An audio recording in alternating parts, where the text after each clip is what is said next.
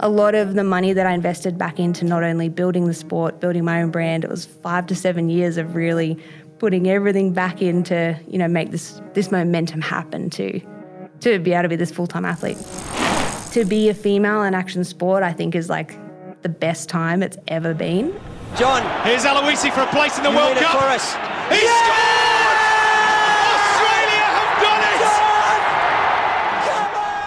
And when people talk about being uh, in the zone, I think that's as close as I probably could get to being in the zone because there were 83,000 people there, but I could only hear whispers in the stadium. It's the same with sort of anything that, that I go into where that I do. Like I used to play footy as a junior. And as a junior, I went in there and I, I wore a sunnies and a hat when I played. And uh, you'd always get people questioning, like, why is this guy, how can this guy play this when he's when he can't see? So I've dealt with it all my life.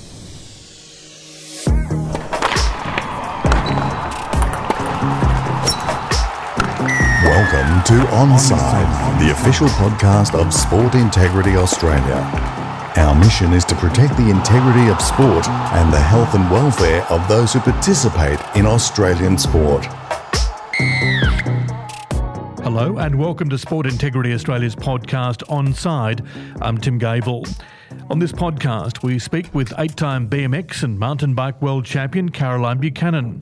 We also relive one of the greatest moments in Australian sport, John Aloisi's penalty goal against Uruguay, which cemented Australia's spot in the 2006 World Cup in Germany. And we chat to Paralympian Chad Perris, a bronze medalist in the 100 metres at the Rio Paralympics. The 2021 World Anti Doping Code will come into effect on the 1st of January 2021. For athletes and others involved in sport, it's important to understand the changes and how they affect you. Visit our website at www.sportintegrity.gov.au for more. And over the course of 2021, Sport Integrity Australia will be hosting a number of free webinars for sports on key integrity issues. Our next webinar is designed for teachers and will be on Wednesday, the 2nd of December from 7 to 8 pm Australian Eastern Daylight Time. The webinar will familiarise teachers with the new Secondary School Resource Kit, which is designed to support teachers who teach topics such as supplements, doping, match fixing, and ethics in sport. You can simply find out more by emailing education at sportintegrity.gov.au to join. Well, our first guest is eight times BMX and mountain bike world champion Caroline Buchanan. Caroline has competed in two Olympics and is now preparing to attempt to qualify for next year's Tokyo Olympic Games. It's been a tough couple of years for Caroline following an off road accident which resulted in a number of serious injuries. But she's back and ready for her third Olympics. She's currently ranked third in Australia, with the top two making it through to Tokyo. And Caroline is with us today. And Caroline, um, having a look firstly at the postponed Olympic Games, how hard has it been to, to focus on the Olympics given that delay? Yeah, thanks for having me, Tim. We've had multiple chats over the years throughout my sporting career, and right now, for me, the break has been a huge blessing in disguise. So, for some athletes, it was devastating. They're at the peak of their careers. For me, I was building back from two and a half years off the bike with multiple setbacks and injuries. So, I had a long way to go. I not only needed to rebuild myself back to my peaks and hitting my PBs, but the world had progressed, the sport had progressed. So I also needed to realize in those two years there was new competitors, new girls that had stepped up, and I was only getting older and I'd had all this time off. So I really had to build a solid, not only foundation, but team around me. And COVID was something that brought me back to Australia and really reset my foundation. So it's yeah. been a blessing. Uh, firstly, coming back to Australia, you had been based in California, but you're back here in, in Australia now? Yeah, so for the last 10 years of my career um, with BMX and mountain biking, the whole international scene is very much Southern California dominated. So I managed to spend, you know, majority of my time there and then travel the world through the two Olympic cycles of London and Rio. And my long term goal was to always come back to Australia, um, back to my roots. I thought that it would be after Olympics and within the next three to five years. But this was the perfect opportunity to, you know, get out of California and reset some things back here in Australia. Injury wise, it's been a tough couple of years, hasn't it? Uh, after that off road accident at Cooma a couple of years ago, and injury wise, it's been terrible. Yeah, it's been challenging. So it was um, pretty highly documented. But for those that don't know, I had an off-road vehicle accident where, um, yeah, went underneath the vehicle. The roll cage crushed me and crushed my body. So in the process, it broke my sternum, my sternum bones, then punctured my heart wall lining. Heart wall lining then bled out into my two double punctured and collapsed lungs, so double pneumothorax. Um, yeah, and then went into you know ICU, spent that time, and then went through three full sternum reconstructions, 28 bolts, wires, plates, everything over a year and a half to basically fix my chest and hold my body together. How are you now? How do you feel? Good now. I've trialed and tested it. I um knocked myself out, had a concussion, and bruised my lungs, and got some rescans only about three months ago, and that was really positive to you know step back foot into AIS and watch those um, you know pictures of this sternum bone that we've been watching for years now, and to see that I have tested it, it's fully calcified, nice and white, everything's in one spot, and all the metal hardware, wires, bolts, and plates are secure too. So finally, it was that you know breath of fresh air to go.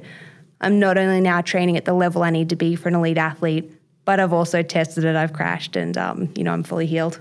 You've got a good team around you, haven't you?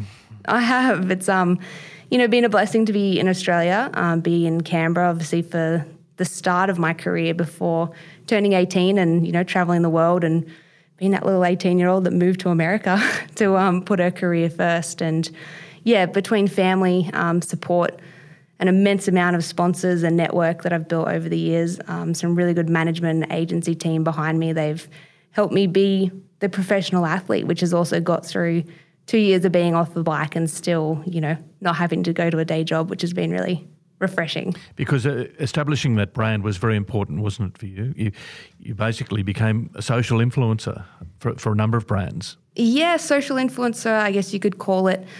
Um, as well as initially, the main goal was to build the the BMX brand in general. So no one knew too much about BMX. We were the the new kids on the block, and it was a really big goal of mine initially um, to make the sport known. So help get it on mainstream TV. So when it was footy on a Monday after they've had their weekend games. Um, I was paying a media liaison to help make sure that my World Cup win and BMX was packaged at the same time. So a lot of the money that I invested back into not only building the sport, building my own brand, it was five to seven years of really putting everything back into, you know, make this this momentum happen to to be able to be this full time athlete. Because you, you, you are a full time athlete, uh, do you think there is enough support for female athletes in Australia? Um, it's growing, and I can speak definitely on action sport. No better time in the world is it to be an action sport female athlete now with the Tokyo Olympic Games. Obviously, it's delayed, but it's still there. Um, surfing, you've got freestyle BMX, the speed. Uh, climbing, you've got now this 4x4 basketball, all these different urban elements. BMX racing in the first Summer Olympic Games that we came into, we were those outsider, like BMX bandits, not really respected in like Beijing. Um, whereas now it's like all these new influence of skateboarders, and that's now, I guess, the norm for these Olympics with all these action sports. So to be a female in action sport, I think is like the best time it's ever been. Um, and I think it's really gone are the days of, yeah, female athletes really struggling. There's so many opportunities with the right brands and the right people around you to to build that. Uh, with all these new sports coming on the scene, uh, we're seeing you know a lot of action sports uh, sort of suddenly emerging. Do you think the integrity is still there? Do you think that it has been maintained within the sport, given that a lot of these sports it's bursting onto the scenes now? Yeah, it's a different time. Um, I mean, and I've been away from Australian sport, I guess, for a long time too, living in California. You sort of become a part of like a bubble of action sport over there. So, yeah, you know, I can't speak for team sports and things. I've seen both sides of being an elite athlete in Australia. I've seen that peak of the mountain is quite small. The build to the top to get to two Olympic Games, to be at the top, um, to win eight world titles, two Olympics but then also to see the other side of it right now, where you know I'm aiming for a third Olympics, but I'm not on the Australian cycling team, um, you know, and I'm not, I guess you could say, identified as that podium performing athlete. So I've also seen the struggles of that side of it, where like you don't have, um, that sense of community and support, which I did see for so long. So I think, yeah, Australian sport, the tip, there's a lot of support, but it's definitely that mountaintop, and there's it's easy to fall off, and there's not too much either side of that tip. Uh, because you're one of the elite athletes in Australia and have been for a number of years, obviously anti-doping testing is a very important part of it, isn't it, uh, to make sure there is a level playing field. Did you feel as though you were being tested enough? Did you feel as though the competitors that you're racing against were, were tested enough to, to ensure there was a, a level playing field? I think Australia has definitely been the top. I've seen, you know, living in America, still getting tested. I would always get tested over there. Um, you know, I've raced a lot of those countries like the Russians and some of the other European countries where you do doubt the amount of testing. You're naturally always going to have those um, thoughts that some athletes aren't playing fair, but for the foremost, I think Australia is one of the leading countries that does do it right, does test often. I mean, as soon as I step foot in the country, I've always been tested. I mean, even coming out of COVID, like I've already been tested twice. So, and I'm not even on the Olympic radar. Um, so yeah, coming back from injuries, they're always checking in, and um, it was it's good because when you want that even playing field, and you know, I think the future of the sport as well for BMX, it was if how do you word this? The ones which I always thought maybe potentially weren't fighting fair, Karma always sorted it out. Um, you know, if you built that speed too quickly, you were never going to handle the skill of the track. So injuries and setbacks can happen, and karma generally takes its course. So, yeah, BMX is more about skill and power and having that, you know, that finesse and that that feel. Um, and it's so explosive and adrenaline and high fear, and that risk reward is so high. Um, yeah, I think that's more the even playing field. You mentioned there you're not on the Australian team at the moment, but you do have an opportunity, don't you, to prove your worth first week of December on the Gold Coast? Yeah, so everything's a sliding scale. Everything's changing at the moment. Um, we were told three World Cups start of this coming 2021 calendar would count towards Olympic selection. Um, I've had one World Cup that I didn't tick the top five AOC Olympic box. So I basically, my one opportunity back from um, being out of the sport for two years, I didn't tick that box. And, you know, that was enough for me to, to not be on the Australian Olympic team to not be uh, not Australian Olympic team, Australian cycling team. Um, so yeah, from here, if those international World Cups events don't happen, we're hearing that there's going to be some like mock trial Olympic testing, uh, basically mini trials events that will start the first weekend of December, and then on the month every month. Um, so if the world doesn't open up and we don't have these competitions, it'll be head to head with the best in Australia to send the best team um, on the day. After being at the top for so long, suddenly you're a little bit of an outsider. Does it give you more motivation? Do you think, well, I've just got to prove myself time and time again now? Yeah, definitely. You know, fires. I've always been sort of fired by that adversity, and for me, yeah, it did. It, it lit that flame to sort of look at my own personal weaknesses and part of my team, and go, you know, if I'm not necessarily allowed to step foot into the AIS or I won't be on these Australian team camps. Um, at the moment with COVID, knowledge is really power and that, you know, belief is free at the moment, but there still is so much uh, a wall, you could say, when you do fall outside the program of even just knowledge and belief. So I sort of looked at that and said, you know, if I don't have that, how can I bring that in? So that nurturing environment, really leaning on family, leaning on friends, bringing in and investing into some other coaches that can really help keep me accountable. Um, look into gaps, obviously, in my training program. Uh, one was obviously conditioning and gym and just building that strength and power, which is so key in BMX. So, everyone from helping with a new lifting coach who's every week helping critique me. So Grant Haynes has been amazing. Um, Julian Jones still continues to write my programs. Um, yeah, and then skills coach with like Luke Madill always checking in, and then you know my new boyfriend who's become a huge asset to that as well. So yeah, it's to me it's been a blessing, but I've had to reshape and and recreate that support network sitting on the outside of this bubble, um, wanting to still achieve. You mentioned there the, the, team you've got and the focus that you've got on your own career, but you are also heavily investing in the next generation as well, young females coming through. That's something that is a huge passion of yours, isn't it? The next generation coming through. Yeah, I've been running Buchanan Next Gen. Um, initially was a team turned into a scholarship program. So $76,000 of support now I've helped put back into women in BMX and helping 12 girls now travel from Australia international to compete on the world stage and give them that opportunity. Once I saw the world stage at my first World Championships in Paris, I knew that, you know, that was the future for me and that I wanted to be that BMX bandit. Um, so, yeah, that's been really rewarding to give back to them. And now, with the help of partners like Rubik 3, um, they've come on board and said, you know, we want to help with this initiative. And I hope to continue to grow it um, in the future. Caroline, all the best uh, next year at the postponed Tokyo Olympic Games. Uh, hopefully, you're on the team and hopefully uh, you do well over there. Thanks very much for joining us today on Onside. Thank you. You're listening to Onside, the official podcast of Sport Integrity Australia. Well, time now for From the Highlight Reel, where we relive one of the greatest moments in Australian sport. And today we're reliving John Aloisi's magic penalty goal against Uruguay, which put Australia through to the 2006 Football World Cup in Germany.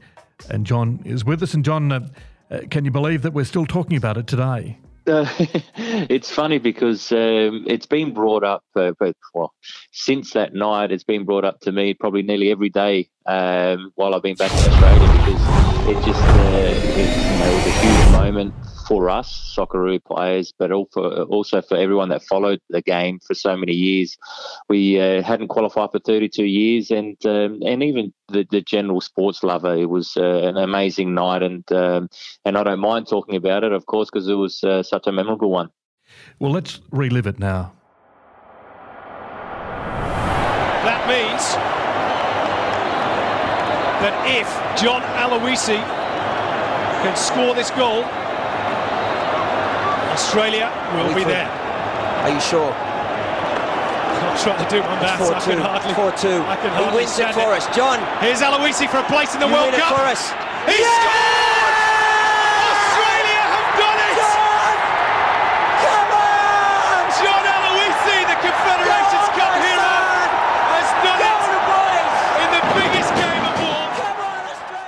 Geez, uh, still sends a tingle up the spine, doesn't it? Yeah, look, it uh, it seems a little bit surreal from my side because uh, it uh, it's nearly 15 years now, and uh, it doesn't seem like it was really me that was there. But um, yeah, every time you listen to it, just the emotion of uh, Craig Foster and Simon Hill that were commentating that night, and then the, the crowd. Uh, just the other day, I was at a, a luncheon, and uh, an AFL player that uh, was at the game uh, was telling me that's the best event he's ever been to. So when other sporting codes say that, then it, it must have been quite special. Yes, it was voted by the Sport Australia Hall of Fame Committee as one of the three greatest moments in Australian sporting history. So it's going to resonate forever. Yeah, oh well, I'm pretty sure that'll resonate for a long time. It's uh, you know, people remember where they were, uh, what they were doing, whether they were at the game or in a pub or at home. Um, I've heard some funny stories, but uh, it's you know a special moment. I was lucky to be part of because you know quite a few of us had been to uh, two previous World Cup campaigns in terms of qualifying and missing out. I remember the night in Melbourne against Iran when we didn't qualify. Um, we were 2 0 up. I was on the bench, and you know, that was uh, a moment that will also stay with me forever, but for the wrong reasons. And uh, so to be part of this squad and uh, to end up going to the World Cup was uh, was a great feeling. Uh, can you remember what was going through your mind as you lined up on the spot for a penalty kick would send Australia through to, to the World Cup? Yeah, I remember it clearly because um, the day before I practiced penalties and they were all down that end. Um, the reason being is because the game was so tight in Uruguay, and, and we thought that we had a good opportunity to win, and but it could still go to penalties, and we did end up winning one 0 with Bresciano's goal. So I stayed behind and practiced five penalties all down that end, and I hit at the same corner each time. Um, and I remember Lucas Neill turned to me and said, "Aren't you going to swap sides?" I said, "Well, if we get a penalty shootout, you only get one opportunity." So the next night, when I was um, walking from the halfway line to the penalty spot, it was uh, it was a confident moment for me because I practiced the, that before, um, and all, all I was saying to myself was uh, do exactly like you did the, the night before, and we're going to go to the World Cup. And when people talk about being uh, in the zone, I think that's as close as I probably could get to being in the zone because there were 83,000 people there, but I could only hear whispers in the stadium. I, my my focus was just on, you know, putting the ball down, having the run up I had the, the night before, and um, waiting for the referee to, to whistle. And then, um, yeah, I struck it nicely.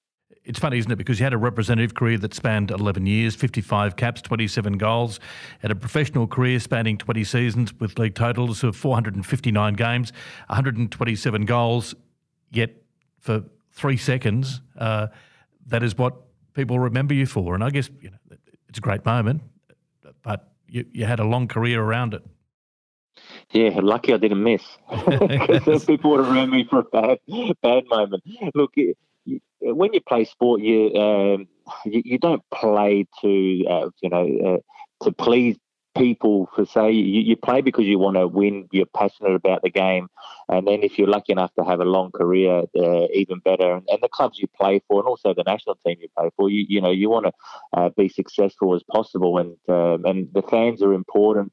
Um, but you also have to know there are going to be a lot of downs in your career, and you know, over those 20 years, there's been there were a lot of up and downs, and there's, you know, I I remember him well, um, but you know that moment there, uh, you know, again I'll say I'm, i was fortunate because yeah, it's one that all Australians seem to remember, and and I was part of it, and that um, you know there, there's a, there's a lot that goes into a career. Just it's not those three seconds. There's a lot of build up towards that. And you rip your shirt off too. So, well, that that wasn't planned, but uh, where I ran in the direction was planned because um, I, I had a good feeling uh, that night, but in the days leading up, that you know could be part of a special moment. I just wanted to know where the family was sitting, so I asked the team manager the day before where they were going to sit in the stands, and uh, that was the direction I ran in when I celebrated the goal. Football's been pretty good to you, hasn't it? Uh, not only as a player, as a coach, now as a commentator. It's been your life, hasn't it? It has, and uh, you know, people say that you know when you're passionate about something, then you never work a day in your life, and uh, that's the way I feel. I I've never felt that uh, you know playing was uh, was work or or coaching was work. You know, and even now, you know, being a, a pundit on Optus Sports, it's it doesn't feel like work. It's it's something that I love doing. I love the sport. Um, always have. Again, there's some moments that are, are hard and you have to get through. But um, it's not work. It's uh, it's something that I've been in love with uh, since I was a kid. I've always wanted to play the game, and and uh, you know it has been good to me. But uh, there, there have been a lot of difficult moments as well. Yeah, it, it has been hard, isn't it, as a coach? You, you're going okay, and then a few losses, and you know it's it's a tough time, isn't it, uh, as a coach when things aren't going well. Yeah, it's a tough time as a coach because the, the, spotlight's more on you, but it's also a tough time as a player. You know, when you're out injured and you can't play you can't perform, then you need to work your way back into a side, or you're living uh, 20,000 Ks away from home as a 16 year old to try and make it as a professional. You know, so they're, they're, they're tough times as well. But as a coach, you just need to be mentally strong and uh, and know what you're trying to achieve uh, with what you have. You know, because uh, a lot of people don't know what you've got or what you're dealing with inside a club. Um, they only look at the the final result. So you you you know success can be measured on many ways in many ways. So I. Um, I know that as as a coach, and when I'm going into a job, you know, I know what I can do and, and what I'm capable of doing. So having that self belief is important as well. Uh, where was it hardest to play? Italy, England, Spain, or Australia? Where did you find it most uh, challenging? Uh, everywhere was different. Uh, I, I, think that uh, in Italy, I didn't enjoy the football as much because of uh, the way that they played their football back then. And I was in a lower side that uh, were fighting relegation, and you know, we were mainly uh, defending, and you know it was all about uh, tactics, but the, the, defensive tactics and being a striker, it wasn't that enjoyable.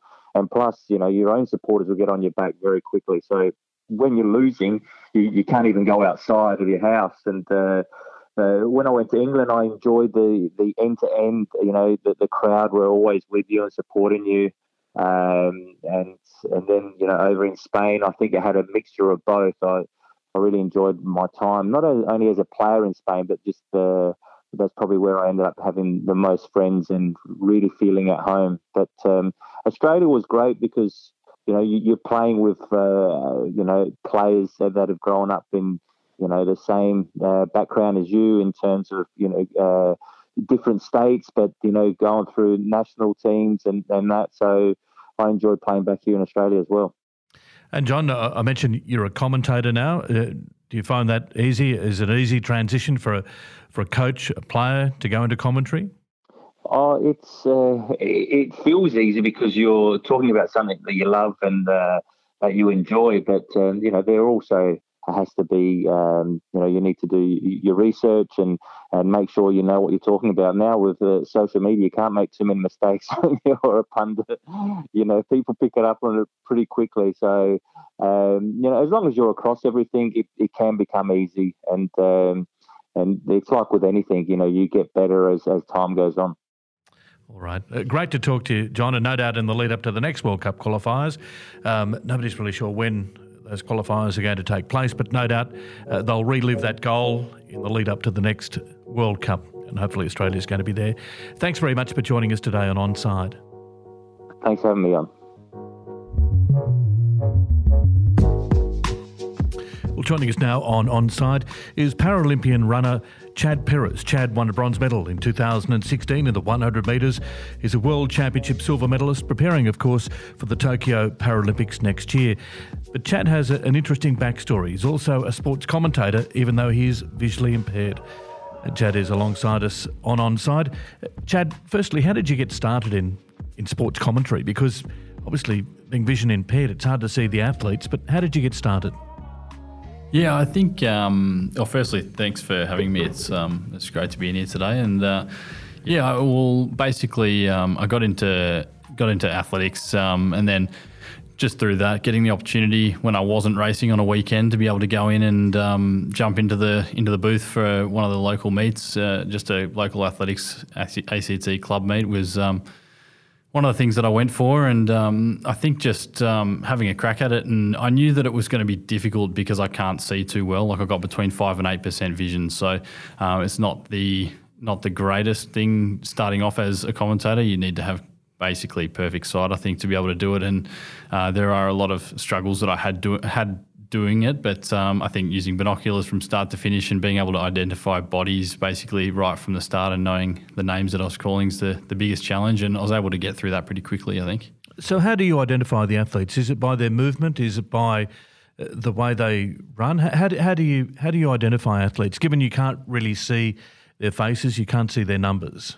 Um, usually by sort of colours. So um, from oh we're in a in an era now and, and you'd know as a commentator yourself with players wearing um, on the footy field wearing bright boots and all that sort of stuff it's the same in athletics where a lot of people have a wide range of different coloured spikes on their feet to um, singlets and shorts and all that sort of stuff and and identifying people that way as well and it's just making a quick a quick note of it especially at a club meet where there's not a lot of time to prepare um, a lot of time to prepare necessarily. You get people coming in and entering on the day, so you, you don't have the time to be able to look and know who's going to be in a race. You, you sort of rock up, you get given a start list, and you've got a you've got less than 30 seconds to figure out who's in that race. So you sort of go down lanes two to eight um, and then just sort of make an identifying factor of each one and also look at a seed time as well. So you know who's going to be in that sort of top four or five as well. So you know who you're going to be calling at the um, at the finish line basically. Yes, lanes four, five, and six usually. Yes, absolutely. Yeah, inside lanes, it's always the one. Yeah. Just on, I guess, the reaction from other sports commentators or people who, when you say, listen, I've only got 5% vision, uh, but I'm here to commentate, what's usually the reaction? Uh, it's usually a bit hesitant. It's it's the same with uh, sort of anything that, that I go into where that I do. Like I used to play footy as a junior, um, Aussie rules footy, that is. Um, and as a junior, I went in there and I, I wore a sunnies and a hat when I played. And uh, you'd always get people questioning, like, why is this guy?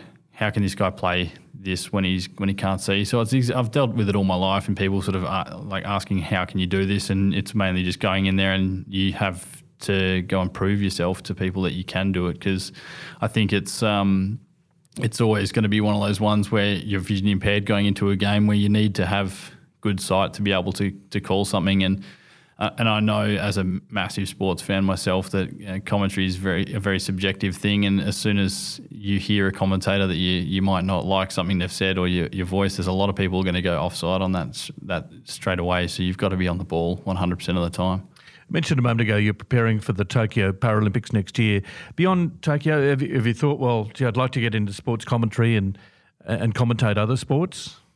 Yeah, I think um, it's something that I'd like to do, sort of um, on the side a little bit. Like I like athletics; it's um, it's quite a quite a decent um, quite a de- decent one for me because I know that I know the game really well, and I follow a lot of other sports that I um, uh, sort of like your your footies and all that sort of stuff as well. And I, I'd like to be able to at least have an opportunity to do that at some point. Um, I haven't really thought about it too much post athletics. I did a bit of stuff um, doing like special comments work at uh, the IPC Athletics World Championships in 2017. So I was in the London Olympic Stadium there in. Um, and I was sitting alongside two um, two guys, Tulson Tullett and Will Downing, uh, who do a lot of stuff in in Europe. And um, watching the one thing that I took out of it was the preparation work that they do, and and being able to um, being able to sit there as well. Like it's not it's not an easy it's not an easy job to be able to sit and concentrate for these guys were sitting there for two weeks straight,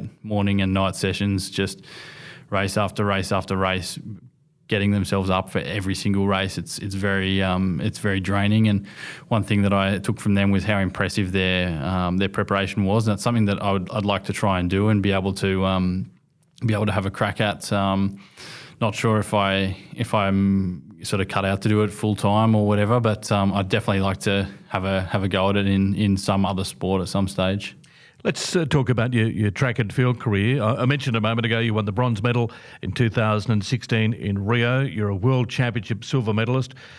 Predominantly, the, the 100 metres is your focus, even though you do run 200, big, but it's not a Paralympic event, the 100. So the focus for you is, is very much on the 100 metres. What preparation do you go through? What training do you do for, for 100 metres? Because it's over pretty quickly. Yeah, it is, and it's um, it, it's a lot of it's a lot of work behind the scenes with my me and my coach um, and my coach Irina Dvoskina. We do uh, tireless amounts of work, um, six days a week, two training sessions a day most weeks, and uh, it's it's extremely difficult and grueling training. And um, I think that um, if there wasn't that that carrot at the end of the at the end of the tunnel with the um, with the games coming up in Tokyo next year, it'd be extremely uh, extremely challenging. But I, I love the training, and it's one of those ones where you you can you finish a day and you're absolutely knackered, and you get to the you get to the bed and you you sort of don't want to get up the next day for it, but then you you just rock up to training anyway, and it, and you sort of go through and do it all again. And um, when you're at the when you're at the start line and you know all the training's complete, you've you've completely. It's funny you completely forget about all the hard work that's gone into it at that point. You're sort of so excited about racing, and that's all you can think about is racing. You you kind of forget about how much work has gone into it. So being able to appreciate that at this time now, where we've got uh, just under a year to go until Tokyo 2021 now, um, it's it's something that um, being able to st- sit back and have a look at now at the hard work that's going into it, it, it's extremely difficult. I've I've walked in here after a training session this morning, which I was absolutely cooked after a big day yesterday as well. So, and uh, it's just something that we got to go through as athletes, and I'm not the only one that'll that'll do it. And it's and I know that all my competition are doing it as well. So that's one of the that's one of the driving factors too. There won't be much competition overseas, and that is predominantly what athletes of your calibre do. They go overseas and prepare a lot of the time, uh, and athletes come out to Australia as well. Doesn't look as though there's going to be too much of that in the lead up to the Tokyo Paralympics. Yeah, I don't think so. There's there's a few competitions, um, European competitions and all that sort of thing, but the thing that we have to deal with here in Australia is being able to come back into the country, and you essentially going to have to uh, waste two weeks in a hotel room when you come back. So we're going to do all that preparation here in Australia. It'll be um, leading into this summer, staying here in Canberra, doing everything, all the all the hard work here, and then in the winter next year, we'll, we'll go up to the, the Gold Coast in North Queensland, and I think spend a bit of time in Cairns for maybe a month or two before those those games, and then go into uh, go into Tokyo straight from North Queensland. So. Spending a bit of time in Australia is always good, and I, I, and we do do a lot of preparation in Australia as well, so it won't be foreign to us. But um, the the lack of international competition is um, is there, but it's not it's not going to affect myself too too drastically. So. Uh, just as a final question, um, what are your chances? Uh, you won the bronze in Rio. Um, you must be feeling as though, well, I've got that one out of the way, the first one. Uh, I know what to expect now. Yeah, and that's the thing. Like I'm getting, I'm, I'm 28 years old now. I'll be 29 next year, and coming into those games, I've got a lot of experience. I've I've been to uh, I think five major championships now, world worlds and paras, and I think uh, I, I've, I won silver at the last the last event, and I've got uh, a very strong competitor in Jason Smith, who's going to uh, he's, he's an Irishman. who's going to always he's always challenged me. He hasn't lost this event at, at an international meet since I think about you know, 2006 when he started. So he's undefeated, and it's um, it's a very very tall task to get past. But I think I'm putting in the work to be able to at least get uh, get within his sort of ballpark. So that's that is the biggest challenge. But all I'm doing right now is to be able to get through and do all of my work as much as I can, and I'm going to benefit for the extra year training leading into Tokyo. I think it's going to be it's going to be an exciting one, and that's one positive that I took out of it was that that extra year's training is going to be benefit me massively. So I'm I'm really really keen to get out there, and it, it's just under a year away, but it feels like it's tomorrow, and it's just going to be an extra year's wait really. So I'm really looking forward to it. Good on you, Chad. Thanks very much for joining us on side, talking about your your commentary, and hopefully it eventuates um, beyond doing local track and field and and hopefully IPC and a few other events that uh, might be around the corner. But well done on, on that, but also good luck uh, for Tokyo next year. Thanks very much. Pleasure to be here. And now for our segment from left field, where we answer a question from the public. Hey everyone, my name's Laura Britton. I'm an Olympic weightlifter and a clean sport educator with Sport Integrity Australia. The question I have from left field today is how can we actually tell if someone is using a performance enhancing drug? Well, there are a number of ways that an athlete can be caught doping in addition to testing positive on either a urine or a blood test. This includes monitoring selected biological variables over time with the athlete biological passport, which indirectly reveal the effects of doping rather than detecting the doping substance or the method itself. In addition to this, clues to indicate someone might be doping include sudden physical changes that don't align with their training and diet, changes in behaviour such as becoming more secretive, associating with people they wouldn't normally, or even unusual parcels being delivered to their home. If these behaviours are reported to Sport Integrity Australia, an investigation could occur and the athlete could be caught if they are using, trafficking, or administering a banned substance. Thanks for listening to Onside. I'm Tim Gavel. If you'd like more details about Sport Integrity Australia, simply head to our website, sportintegrity.gov.au. You've been listening to Onside, the official podcast of Sport Integrity Australia. Send in your podcast questions or suggestions to media at sportintegrity.gov.au. For more information on Sport Integrity Australia, please visit our website www.sportintegrity.gov.au or check out our Clean Sport app.